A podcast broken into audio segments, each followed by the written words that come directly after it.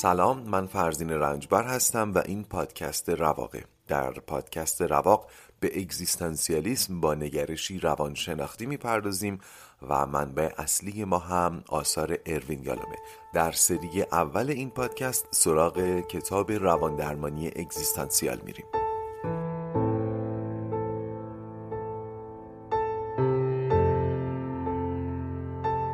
این اپیزود در شنبه دوم شهریور 98 منتشر میشه.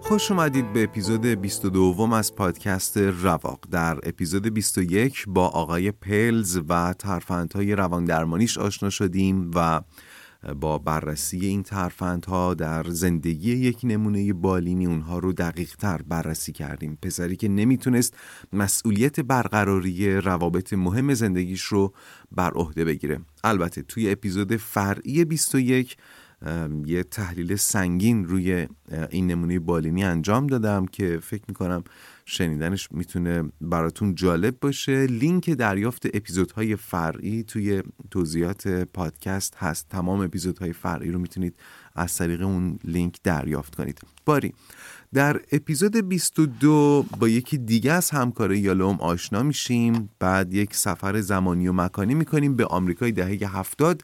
زمانی که بحث مسئولیت و مسئولیت پذیری نقل محافل گروه درمانی شده بود و با یکی از فراگیرترین شیوه های گروه درمانی اون بره آشنا میشیم. قبل از اینکه بریم سراغ مباحث این اپیزود جا داره از همراهی متعهدانه شما تشکر کنم.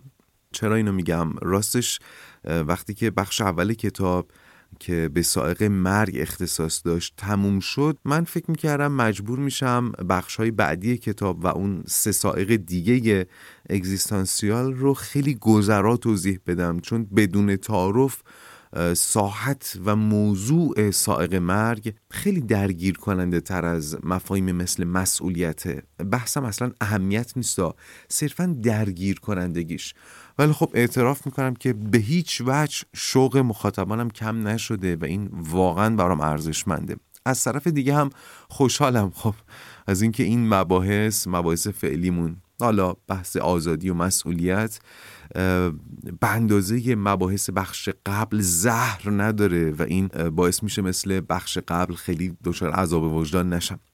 بسیار خب توی اپیزود قبل وقتی داشتم به ترفندهای آقای پلز اشاره می کردم راجع به دیالوگ برقرار کردن با اعضا و اشیا هم گفتم.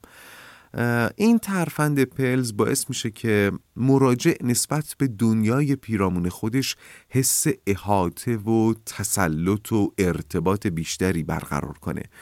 پلز این ترفند رو با رویاها و خوابهای مراجعان هم پیوند می‌زد و از ترکیبشون روش جالبی رو ابدا کرده بود. حالا وقتی توضیح دادم کامل براتون جا میافته. توجه کنید در زمان پلز دیگه رویاها و خوابها به عنوان یک منبع الهام بخش در روان درمانی شناخته شده بود و اینو وامدار فروید بودن ولی هر روان درمانگری شاید حالا به شیوه خودش میومد از این رویاها و خوابها استفاده می‌کرد. از ترکیبشون با روش ها و ترفندهای مختلف.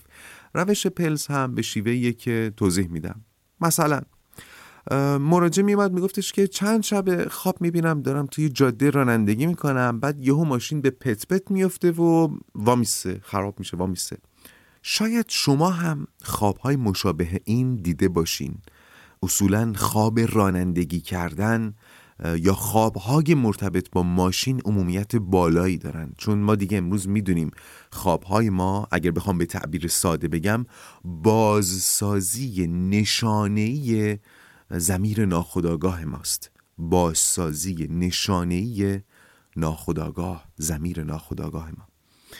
و خودروی در حال حرکت هم مثال گویایی از زندگی می‌تونه باشه دیگه.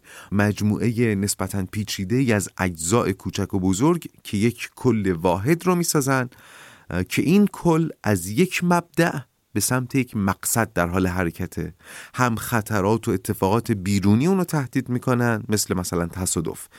هم خطرات و اتفاقات درونی مثل مثلا خرابی قطعات. به خاطر اینه که بسامد خودرو و رانندگی توی خوابهای ما زیاده چون راحت میشه تشبیهش کرد به زندگی. داشتم می‌گفتم مراجع به پلز میگه خواب دیدم با ماشین توی جاده داشتم میروندم که ماشین یهو به پت پت افتاد و ایستاد. پلز از مراجع می‌خواد که به جای خودش به جای ماشین و به جای بخش های مختلف ماشین حرف بزنه و یک نمایشگونه رو کارگردانی و بازی کنه. این کار کمک می‌کنه که ناخداگاه به خداگاه تبدیل بشه. توجه کنید. مثلا مراجع میگه چی شد؟ چرا واسادی ماشین. من چه می‌دونم؟ ببین باز کجا کم کاری کردی؟ می‌بینید؟ این دیالوگ ساده به نظرتون محتمل نیست؟ اینکه مراجع این دیالوگو بگه؟ چون داره کارگردانی می‌کنه در جا نمی‌زنه. در حالت عادی شاید مراجع برای جابجایی مسئولیت تمایل به درجا زدن داشته باشه. ولی وقتی کارگردانی رو بهش میسپاری دیگه رو میاره به قصه گویی رو میاره به روایت و مسئولیت از دل روایتی که خودش تعریف کرده بیرون کشیده میشه. حالا نقطه مقابلش فرض کنید اگر پلز بعد از شنیدن خواب مراجع می‌گفت به نظرم یه جای کار کمکاری کردی. هم ممکن بود مراجعه بگه آقای دکتر خستم کردی از بس روی این کلمه مسئولیت و نپذیرفتن مسئولیت تاکید کردی؟ یا اگر اینطور هم نمی‌گفت عمق ماجرا و عمق پی بردنش به مسئولیت شاید در این حالت دوم کمتر می‌شد دیگه. قابل پذیرش براتون؟ بریم سراغ ادامه دیالوگ مراجع که حالا بزنیم اسمش رو بزنیم دیوید که راحت تر بهش اشاره کنم. دیوید کمکاری؟ چه بدونم والا؟ شمات درست کار می‌کنه ماشین. از خودشون بپرس. دیوید. شمها همه چی درسته همه چی ردیفه. شما آره ما خوبیم ولی یکی هست که می‌خواد باید حرف بزنه. با من؟ کی؟ فیلتر هوا. من. دیوید. تو؟ تو چرا؟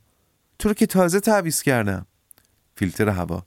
آره می‌دونم. ولی دقت نکردی که وقتی تعمیرکار داشت منو تعویز می‌کرد جنس خراب روی ماشین انداخت. یا مثلا ممکن بود باک به سخن بیاد و بگی که چه می‌دونم تا حواست نبود اونقدری که لازمه تو من بنزین بریزی. ها حالا من دیگه نمی‌خوام نمایشنامه بنویسم. فقط بدونید پلز و مراجعش داستان که کمی پیش می‌رفت و یک سر و سامونی یک خط روایتی پیدا می‌کرد شروع می‌کردن با کمک هم به رمزگوشایی از این علمان ها. مثلا ممکن بود آخرش معلوم بشه اون تعمیرکاره که فیلتر هوا رو درست ننداخته پدر دیوید بوده. یا اون فیلتر هوا چه می‌دونم؟ مثلا دفترچه خاطرات نوجوانی دیوید بوده. خیلی در بند مثال و مستاق نباشید. فقط شیوه مد نظرمه که براتون جا بیفته یالام از قول پلز میگه حتی خصوصیات خلقی و اخلاقی بدی که ممکنه در همه ما وجود داشته باشه عمدتا با انکار ما مواجه میشه چون نمی‌خوایم مسئولیت اونها رو بر عهده بگیریم. خصوصیاتی که عمدتا اصالت زندگی رو هم مخدوش می‌کنن. مثلا عیبجویی بدخلقی موشکافی دروغگویی. راه تفره رفتن از این خصوصیات اخلاقی هم فرافکنی اونها به بیرونه. مثلا دروغگو میگه دیگران جنبه راست شنیدن ندارن و اینطوری خودش رو تطهیر می‌کنه. یا عیبجو میگه من عیبجو نیستم دیگران خیلی عیب دارن. باشه حالا ممکنه همه عیب دارن. ولی چرا عیب های دیگران همه رو اینقدر آزار نمیده که تو رو آزار میده؟ خب تو لابد یه چیزی هست دیگه. ولی اون نمیپذیره که عیب جوه. این فرافکنی به بیرون می‌کنه. میگه نه دیگران عیب زیاد دارن. دروغگو میگه دیگران جنبه شنیدن راست رو ندارن. این قضیه تطهیر کردن خود هم از اون مباحث شیرین روانشناسیه که حالا جاش اینجا نیست. ولی خب همه ما بدونید تمام ابناع بشر نیاز دارن که مدام خودشون رو پیش خودشون تطهیر کنن تا حالشون از خودشون به هم نخوره. این تطهیر خوده که حتی به یک دزد اموال مردم به یک دزد بیت المال هم اجازه میده که به کارش ادامه بده و بتونه زنده بمونه بتونه همطور که گفتم حالش از خودش به هم نخوره. باری داشتم می‌گفتم پلز معتقد اولین قدم برای حل این تعارضات درونی پذیرش مسئولیت همون هاست. اینجا حرف جالبی می‌زنه میگه با پذیرفتن تمام مسئولیت هایی که تا کنون بر عهده نگرفتیم حتی اون بخشایی که دوستشون نداریم. منظورم اون بخشای سخت نیست اون بخشای سخت بماند. حتی اون خصوصیات اخلاقی بد که گفتم مثل دروغگویی عیبجویی یا امثال اینها با پذیرش اونها احساس غنیتر شدن می‌کنیم. توجه کنید عجیب نیست؟ مثلا یک صفت ناپسند رو که تا امروز انکار می‌کردیم مسئولیتش رو بپذیریم و به جای اینکه احساس کمتر شدن و کوچکتر شدن بکنیم احساس غنیتر شدن بکنیم. یکم عجیبه دیگه. و اضافه می‌کنه احساس راحتی با خود رو. میگه با پذیرش این مسئولیت ها احساس راحتی می‌کنیم با خودمون. البته این مستلزم غلبه بر اون سازوکار خود تطهیریه که گفتم. و باید مسئولیت این غلبه رو هم بر عهده بگیریم. توی اپیزود فرعی 22 راجع به این قسمت بیشتر توضیح میدم و مثال از جامعه خودمون هم توش گنجوندم.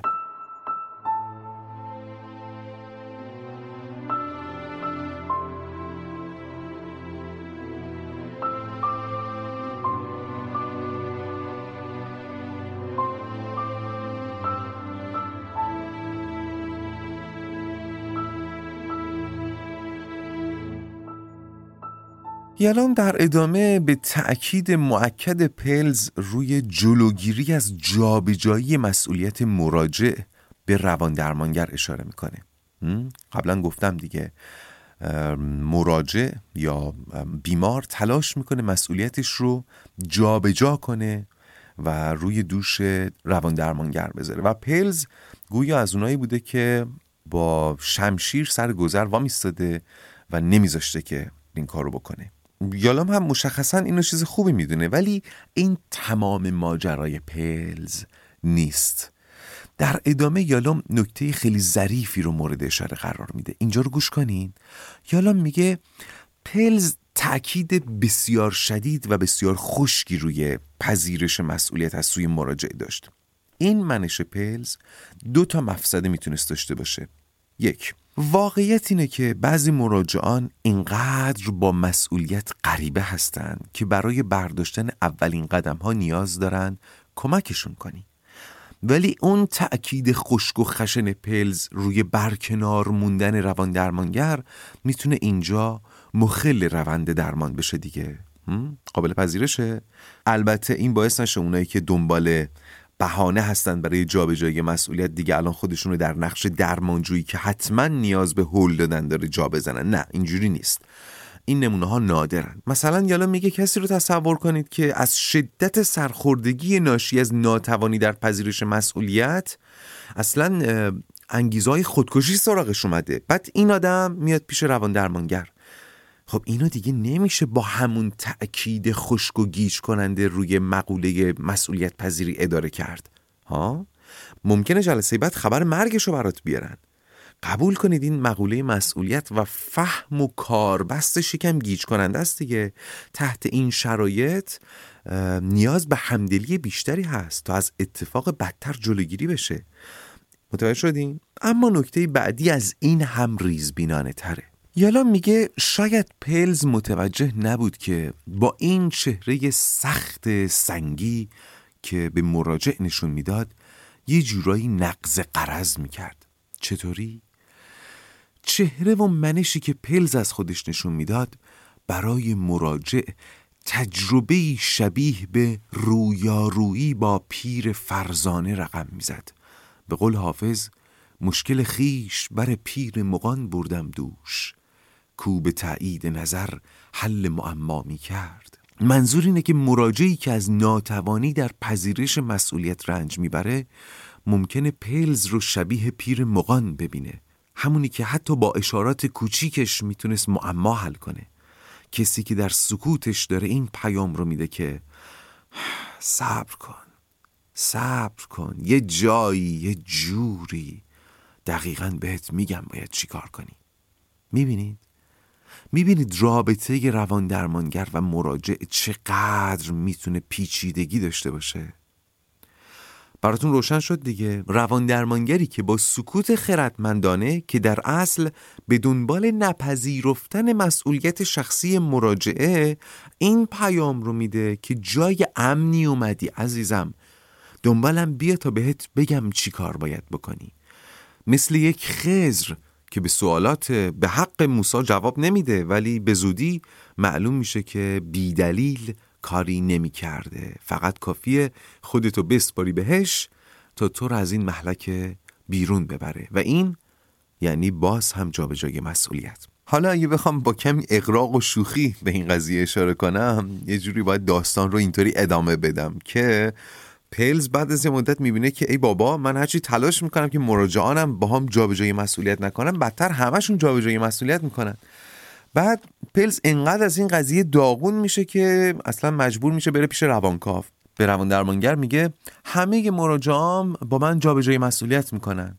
روان درمانگر چی میگه؟ میگه که نه نباید بگی بیمارانم با من جابجایی مسئولیت می‌کنن. باید بگی من اجازه میدم که اونها با من جابجایی مسئولیت کنن. مستاق بارز بهرام که گور می‌گرفتی همه عمر دیدی که چگونه گور بهرام گرفت. خلاصه اون روان درمانگره پلز رو متوجه می‌کنه که باید مسئولیت این قضیه رو بر عهده بگیره.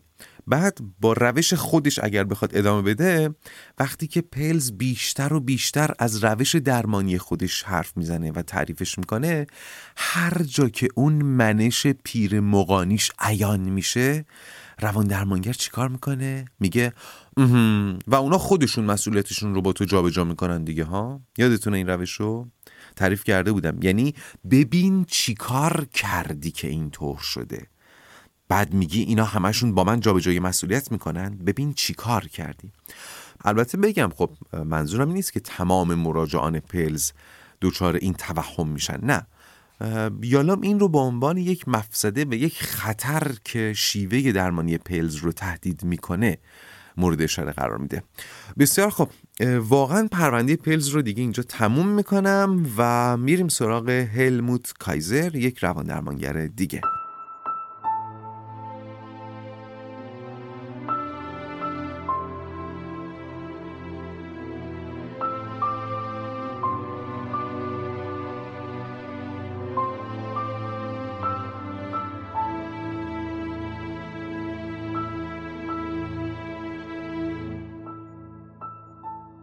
کایزر روان درمانگر دیگه که یالوم دربارش صحبت می‌کنه. روان درمانگری که چندان اهل نوشتن نبود به خاطر همین هم خیلی شناخته شده نیست. ولی مثل پلز از پیشگامان روان درمانی مبتنی بر مسئولیت بوده.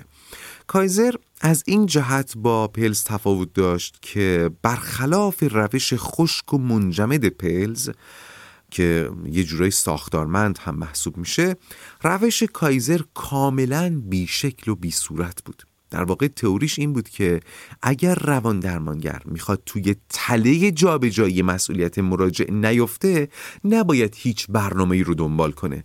باید همه چی بداهه پیش بره. می‌تونید تصور کنید که چطور باعث میشه مراجع در جابجایی مسئولیت دچار مشکل بشه؟ اینکه مراجع جایی اومده که از قبل هیچ برنامه‌ای براش معلوم نکردن و خودشه که باید پروسه درمان رو پیش ببره و شکل بده درست یادآور اون مفهوم آزادی اگزیستانسیاله.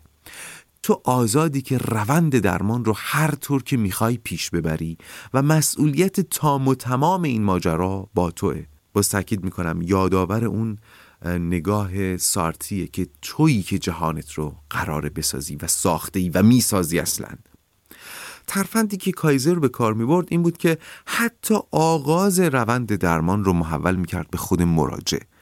تا وقتی که مراجع به صورت جدی گامی برای آغاز پروسه درمان بر نمی داشت جلسات روان درمانی مثل یک همنشینی دو نفره بود که از غذا دو نفر هم چندان رفاقتی با هم نداشتند و از اونجا که ما در ناخداگاه به آزادی خودمون واقفیم و متوجه مسئولیت خودمون هستیم ولی در خداگاه اونو پس می‌زنیم یک جایی این انتقال از ناخداگاه به خداگاه اتفاق میافتاد تو جلسات. یه جلسه تفره می‌رفت دو جلسه تفره می‌رفت سه جلسه تفره می‌رفت. بالاخره یه جا اون مسئولیت از ناخودآگاه به خداگاه میومد خودتون رو تصور کنید توی شرایط. هر هفته دارید پول و وقتتون رو می‌ذارین و به روان درمانگر مراجعه می‌کنین ولی هیچ برنامه‌ای برای درمان بهتون نمیده. کایزر میگه همین که مراجع منتظر برنامه است این خودش جابجایی مسئولیته. چند بار ممکن از روان درمانگر برنامه بخواد. اونم جوابای چند پهلو و سربالا میده. مدتی بعد ممکنه بره سراغ یه بازی دیگه. مثلا بازی فعال نمایی رو شروع کنه. یادتونه دیگه؟ فعال نمایی رو. ولی بعد از یه مدت وقتی ببینه اینا هیچ کدوم فایده ای نداره بالاخره یه روز اولین کلماتی رو که به آغاز پذیرش مسئولیت دلالت دارن به زبون میاره. البته باز هم خورده ای که یالون به این روش می‌گیره اینه که ممکنه باعث بشه مراجع درمان رو در همون ابتدای راه رها کنه. آره دیگه ممکنه خیلی از مراجعه ها حوصلهشون نگیره. ممکنه از نگرفتن هیچ گونه راهنمایی بیتاقت بشن ناامید بشن درمان رو همون ابتدا رها کنن. پس یالون معتقدی که این شیوه هم نیاز به تعدیل داره. خب بخش کایزر خدا منزی پلز طولانی نبود و نشد. بریم سراغ آگاهی از مسئولیت به شیوه آمریکایی. یالا میگه عواسط دهه هفتاد مفهوم آزادی و مسئولیت از اون حالت فلسفی که در کلام سارت یا چپهای اون دوره بود خارج شده بود و داشت کم کم به فلسفه زندگی مردم طبقه متوسط آمریکا سرایت می‌کرد. کتابه خیلی زیادی با بیان ساده تلاش می‌کردن مفهوم مسئولیت رو و تأثیر پذیرش مسئولیت رو در زندگی فردی به مردم آموزش بدن. و از غذا بسیار هم مورد توجه قرار گرفته بودند و پرفروش بودند سرفصل مثل مسئول زندگی خودت باش از گذشته بریدن شما نیازمند تایید آنها نیستید شکستن صد سنت و سرفصلای از این دست پیام اصلی کتاب ها رو به خوبی مشخص می‌کنن دیگه مشخصا همین حرفایی که یالون می‌زنه و موضوع پادکست رواقه ولی خب یه جورایی مناسب زائقه آمریکایی شده بودن البته قابل تصوره که تلاش برای پرفروشتر شدن و نزدیکتر کردن مباحث به زائقه آمریکایی از اصالت بحث ها کم می کرده. متن کتاب ها هم فقط برای اینکه ذهنتون باش آشنا بشه از این دست بوده. همین الان این کتاب رو ببند و به کسی که دوستش داری نامه بنویس. یا همین فردا به مدیرت بگو که دیگه نمی‌خوای بیگاری کنی. ها؟ یا یک بار نه نمی‌خواهم را بر زبان بیاور و نتیجه را ارزیابی کن. فضا فضای این چنینی بوده یالا میگه توی این فضا مسئولیت و مفهوم جدید مسئولیت پذیری چشم مردم رو خیره کرده بود و زمانه زمانه رشد کارگاه های تخصصی با مضمون مسئولیت پذیری بود کم کم طوری شده بود که موضوعاتی که قبلا اصلا بی ربط به هم تلقی می شدن هم تحت لوای مسئولیت کنار هم قرار می گرفتن و براشون کارگاه برگزار می شد.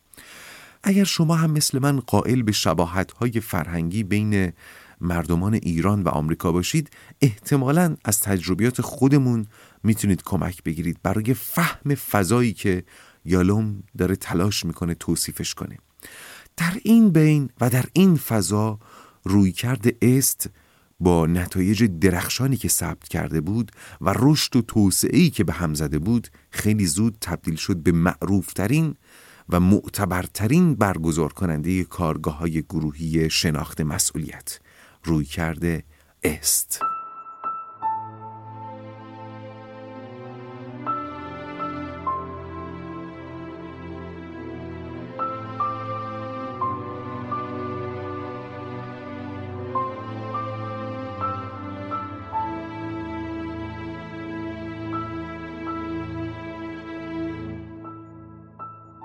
است یک رویکرد گروهی بود با تعداد زیاد اعضا. یه بسته ترتمیز، یه تولید انبوه و بسیار پرمنفعت که توسط ورنر ارهارت پایگذاری شده بود و ظرف چند سال از یک پروژه انفرادی به یک سازمان عظیم بدل شد با 300 نفر کارمند حقوق بگیر و 7000 کارمند داوطلب.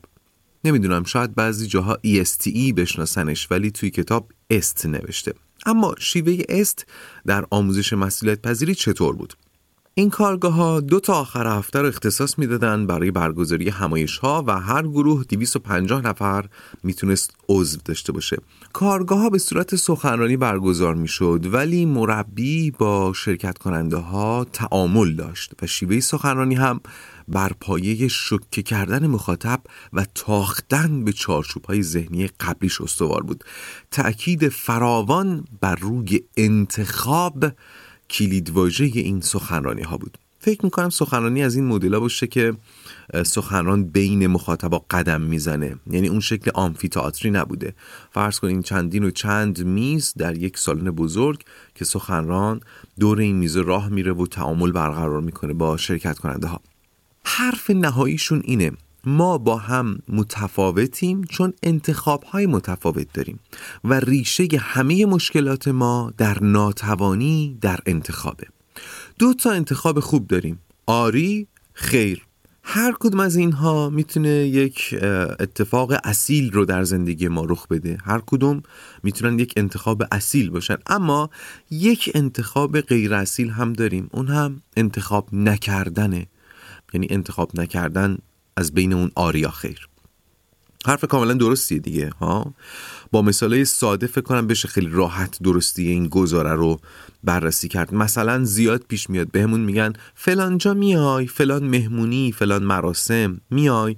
معمولا ما جوابمون چیه؟ چی میگیم؟ بهت خبر میدم. هماهنگ می‌کنیم. متوجه هستید که این جملات چطور حاوی بار انتخاب نکردن هستند برگردیم به گزاره است دیگه. انتخاب های اصیل آری یا خیرن؟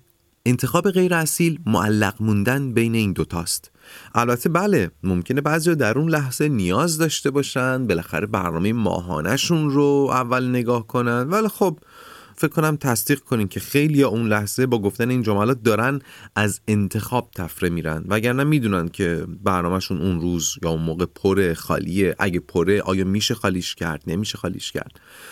بعد چه اتفاقی میفته؟ هی با خودشون میگن برم نرم. بعد از بقیه می‌پرسن به نظرت برم نرم؟ روشن براتون؟ تجربه شخصی دارید ازش دیگه. در حالی که اگه همون اول انتخاب کنیم و مسئولیت انتخابمون رو بر عهده بگیریم به اصالت خیلی نزدیکتره دیگه. توی اپیزود فرقی 22 باز بیشتر به این قضیه اشاره می‌کنم. اینم بگم داخل پرانتز خیلی وقتا بهم میگن فیلم هم اگر پیشنهاد بدی خوبه کمک می‌کنه. ولی خب من واقعیتش اینه فیلم زیاد می‌بینم ولی نمی‌تونم خودم یک فیلم بینه ای معرفی کنم. به خاطر همین پرهیز کردم از ورود به زمینه ای که خیلی درش متخصص نیستم. اما در این لحظه و در این حال هوا می‌خوام دیدن فیلم یسمن رو محصول سال 2008 با بازی جیم کری بهتون توصیه کنم. و احتمالا باز تو اپیزود فرعی 22 به فیلم یسمن هم خواهم پرداخت. این فیلم رو پس ببینید. برگردیم به است. یالام در دنباله یک کتاب حجم زیادی از تجربیات شرکت کنندگان در این گروه ها رو میاره. مثلا از قول یکیشون میگه اگه بخوام خلاصه بگم اینه که هر کدوم از ما خودمون به وجود آورنده تجربیاتمون هستیم و مسئول هر آنچه در این تجربه برای ما رخ میده خود ماییم. البته اگر این مسئولیت رو از نوع اول یعنی مسئولیت بدون باعث و بانی ببینیم حرف خیلی قابل قبولیه دیگه. حرف رواق هم هست. ولی در ادامه معلوم میشه که در روش است وقتی میگن شما مسئول تجربهاتون هستید منظور اون مسئولیت آغشته به باعث و بانیه. یادآوری کنم مسئولیت اگزیستانسیال یعنی همون مثال خانه در حال تخریب که شما و دو تا بچه توش گیر کردین. کی مسئول برون رفت از این وضعیت؟ شما. باعث و بانی کیه؟ حالا بعدا میشه بهش فکر کرد. اما بله گاهی وقتا این مسئولیت آغشته به باعث و بانی هم هست. یعنی خودتون هم در فرو ریختن اون خونه بالاخره یه نقشی داشتین گاهی وقتا. ولی فرقی نمی‌کنه حالا آغشته باشه نباشه. در هر صورت مسئول برون رفت از این وضعیت شمایید. حرف یالوم اینه. ولی اینجا و در روش است کم کم بر ما معلوم میشه که نه اینا معتقد بودن ما در تمام تجربیات زندگیمون به معنای اتمش نقش هم داریم. یعنی مسئولیت رو فقط از نوع آغشته به باعث و بانی می‌دونن. مثلا مثالی که از قول یکی از شرکت کننده ها میاره اینه. میگه موقع سخنرانی یکی پاشد پرسید آقا چند روز پیش کیف منو تو خیابون زدن؟ من می‌تونم قبول کنم مسئولیت این اتفاق با منه. با باشه کیفتو زدن باشه. چجوری می‌خوای جمعش کنی؟ چجوری می‌خوای مسئولیتش رو بر بگیری؟ من اینو می‌فهمم. مثلا نمیرم تو فروشگاه بگم آقا یه بطری موهیتو بده. ولی خب کیف منو زدن من پول ندارم بدم. اون آدم مسئول این نیست که کیف منو زدن. من مسئولینم که کیف منو زدن. اینو می‌تونم بفهمم. ولی اینکه منم درش نقش دارم رو نمی‌تونم بپذیرم. بعد سخنران شروع می‌کنه به تشریح نقش خود این فرد در ماجرا. اینکه حال ببین تو با پای خودت رفتی دیگه. کسی که تو رو نبرده اونجا. وقتی چاقو رو دیدی تسلیم شدی دیگه. چرا مبارزه نکردی؟ و خلاصه نقش این دوستمون رو براش بازگو می‌کنه. بعد اینجا یکی دیگه بلند میشه میگه آقا زن من سرطان گرفته. من می‌تونم شرایطی که درش گیر کردم رو مسئولیتش رو بر عهده بگیرم. خب؟ ولی هیچ جوره نمی‌تونم قبول کنم که منم تو این ماجرا نقش دارم. منم مسئولیت من آغشته به باعث و بانیه. باز سخنران شروع می‌کنه به بیان دلایل و بحث با ایشون و گویا بالاخره یه جوری منظورش رو میرسونه. حالا ایشون قانه میشه جمعیت حاضر قانه میشن. ولی اینجا من احساس می‌کنم توی ترجمه خیلی در نیامده. نه که بخوام زحمات مترجم کار رو نادیده بگیرم. احساس می‌کنم از اون جنس دیالوگ هایی برقرار شده که شاید مثلا در ترجمه قابل انتقال نباشه. استدلال ها به قول معروف مقوایی از کار در اومده. ولی خب اگر اونجا مقوایی می بود که جمعیت نمیپذیرفت. یا اینکه شاید هم خیلی تحت تاثیر فضا بودن یا ذهنشون آماده بوده. به هر صورت از این قسمت هم بگذاریم باز از قول یکی از شرکت کننده ها اینطور میگه. میگه ما متوجه شدیم در این دوره ها که خودمون حتی مسئول دردهای جسمانیمون هستیم. مثل میگرن و آسم. مثالی که میاره ها. دیگه اون از اون سرطانه که بدتر نیست. خلاصه تو تنها آفریننده تجربت هستی.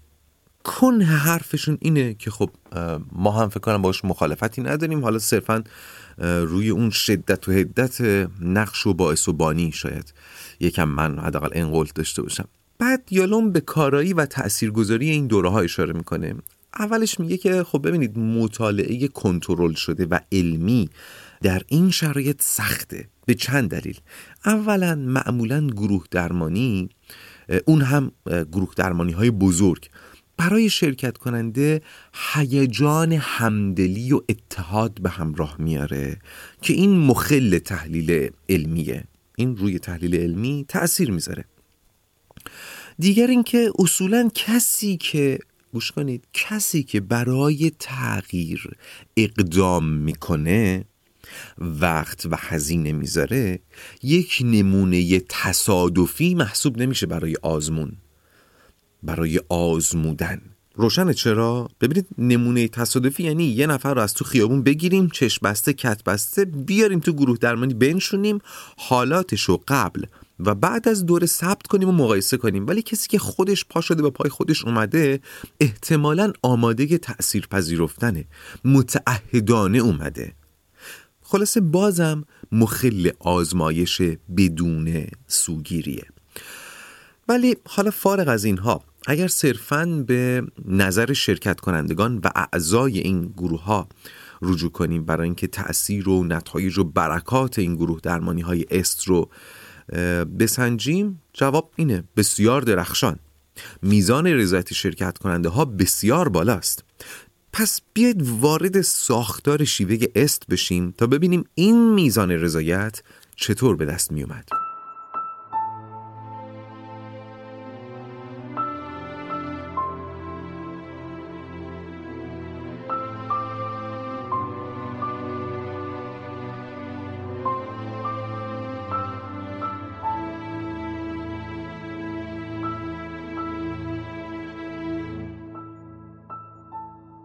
در شیوه است قوانین زیادی وجود داره که همگی تلاش می‌کنن اعضا رو به سمت پذیرش مسئولیت سوق بدن.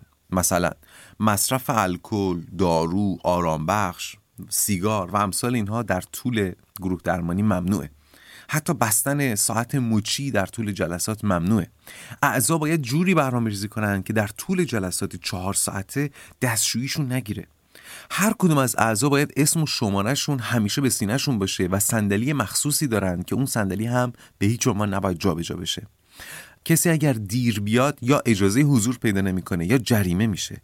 بجز غذای اصلی کسی حق خوردن میان وعده نداره. می‌بینید چقدر دقیق و چقدر مسئولیت های متنوع براشون تعریف می‌کردن. این میزان از توجه و ارجاع دادن به مسئولیت باعث می‌شد تعداد زیادی از دور دیدگان شیوه است بعد از پایان دوره به صورت داوطلب در مجموعه خواهان کار بشن.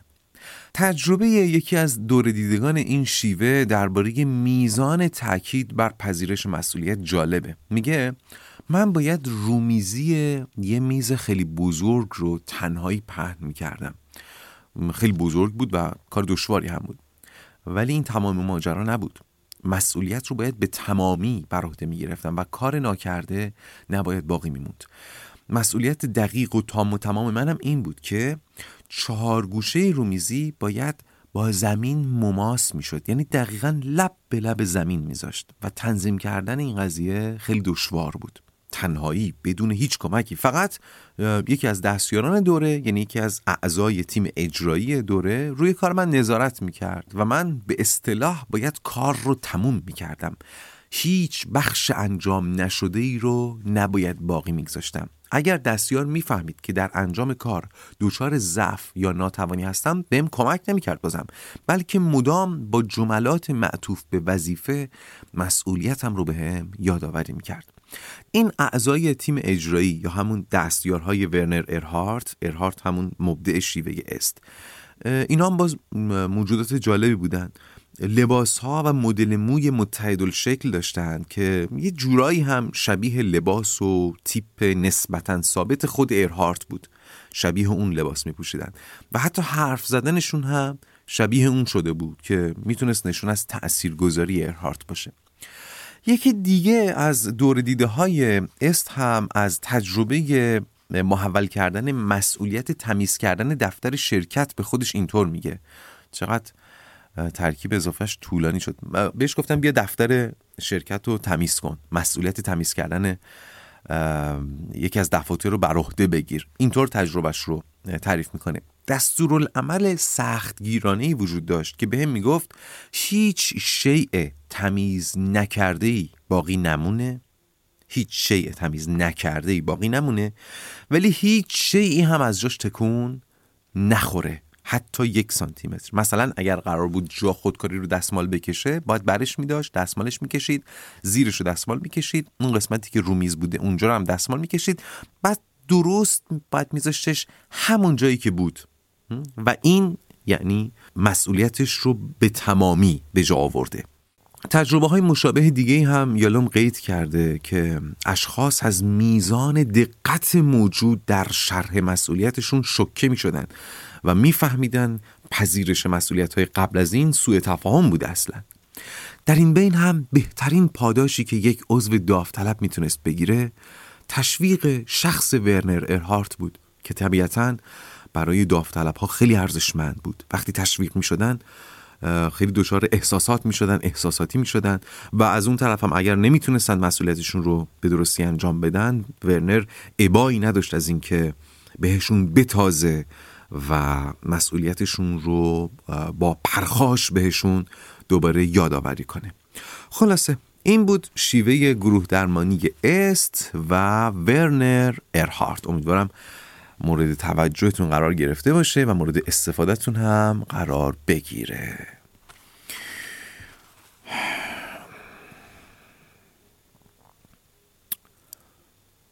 خب من دوباره می‌خوام سکوت کنم ببینم شما به چیزی شک نکردین. به نظرتون یه جای کار نمیلنگه؟ آفرین به اونایی که متوجه شدن. من بهتون میگم. گوش کنید. این سیستم فشله.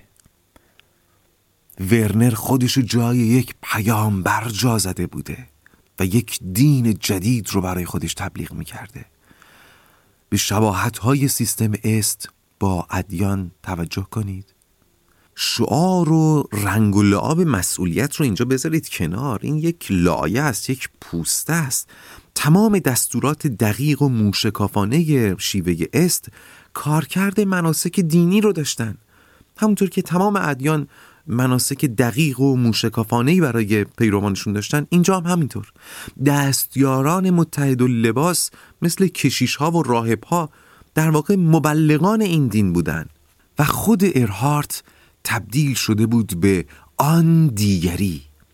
آن دیگری که اعضای سازمان و دور دیدگانش می‌تونستند با فراغ خیال در او و ابهت و بزرگیش ادغام بشن و مسئولیت های اصیل زندگی رو باز پشت گوش بندازن. درست مثل مثال مفتش اعظم و مسیح در اپیزود آخرین وسوسه مسیح. اگر مسیح اومده بود که مردم رو آزاد کنه به خودش مربوط بود. مردم می‌خواستن آزادیشون رو برای یک آن دیگری برای یک حامی غیبی برای یک معنای اولوی فدا کنن. و این چیزی بود که ورنر خوب فهمیده بود. و اینگونه پرونده است هم بسته میشه.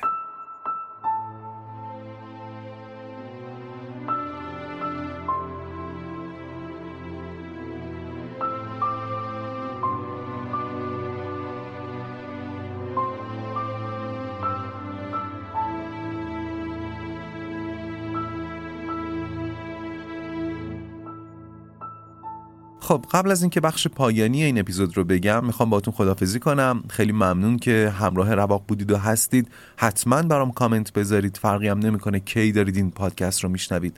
سال 1398 1408 1420 یا 1498 اپیزود فرعی این شماره رو تا روز سهشنبه می‌تونید رزرو کنید. اپیزودهای فرعی قبلی رو هم از لینک دریافت اپیزودهای فرعی می‌تونید بگیرید. اما انتهای اپیزود فرعی 21 یه مثال زدم که دلم نیومد اینجا هم بازگوش نکنم.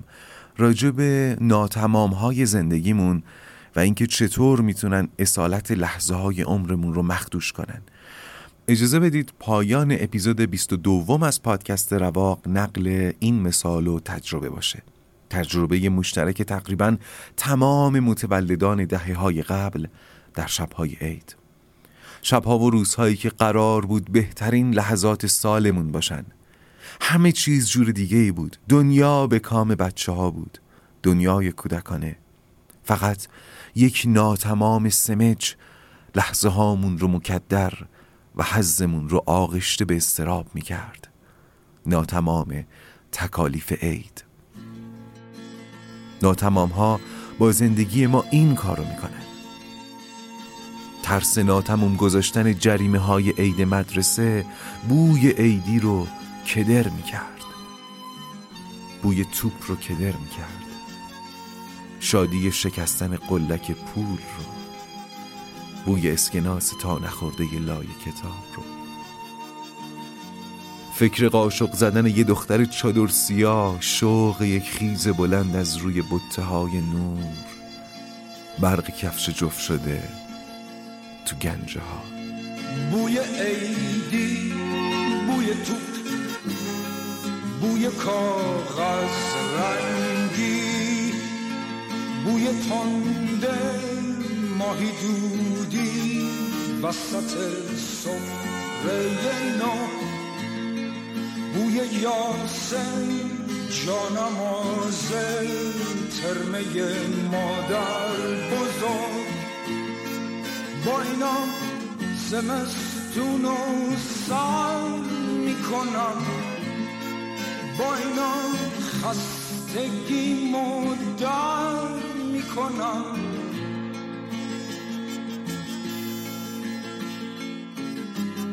شادی شکستن قلک پول وحشت کم شدن سکه عیدی از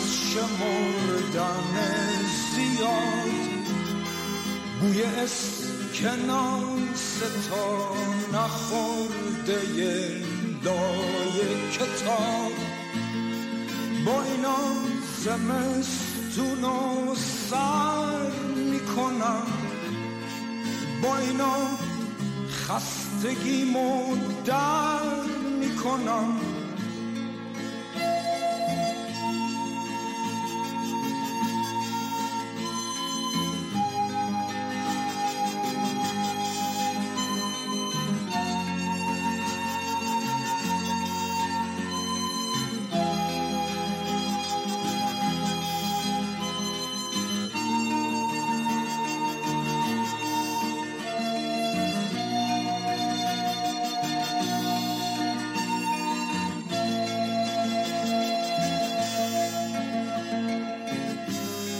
فکر قاشو زدن یه دختر چادر سیاه. شوق یک خیز بلند از روی های نور. برق کفش جفت شده تو گنجه ها با اینا زمستون و سر می‌کنم. با اینا خستگی در می‌کنم.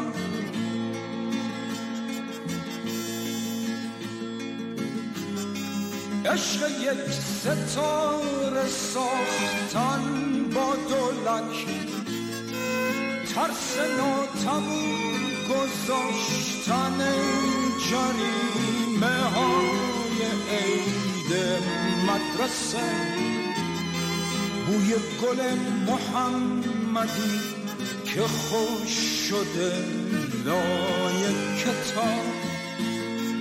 با اینا زمستون و سر می‌کنم با اینا خستگی در می‌کنم.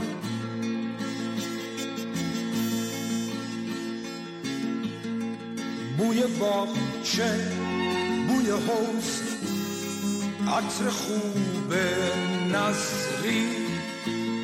شب جمعه پی فانوس توی کوچه گم شدن توی جوی لاجوردی حوث یه آب تنی با اینا زمستون می‌دونم سر می‌کنم. با اینا خستگیمو در می‌کنم. با اینا زمستونو سر می‌کنم. با اینا خستگی مدر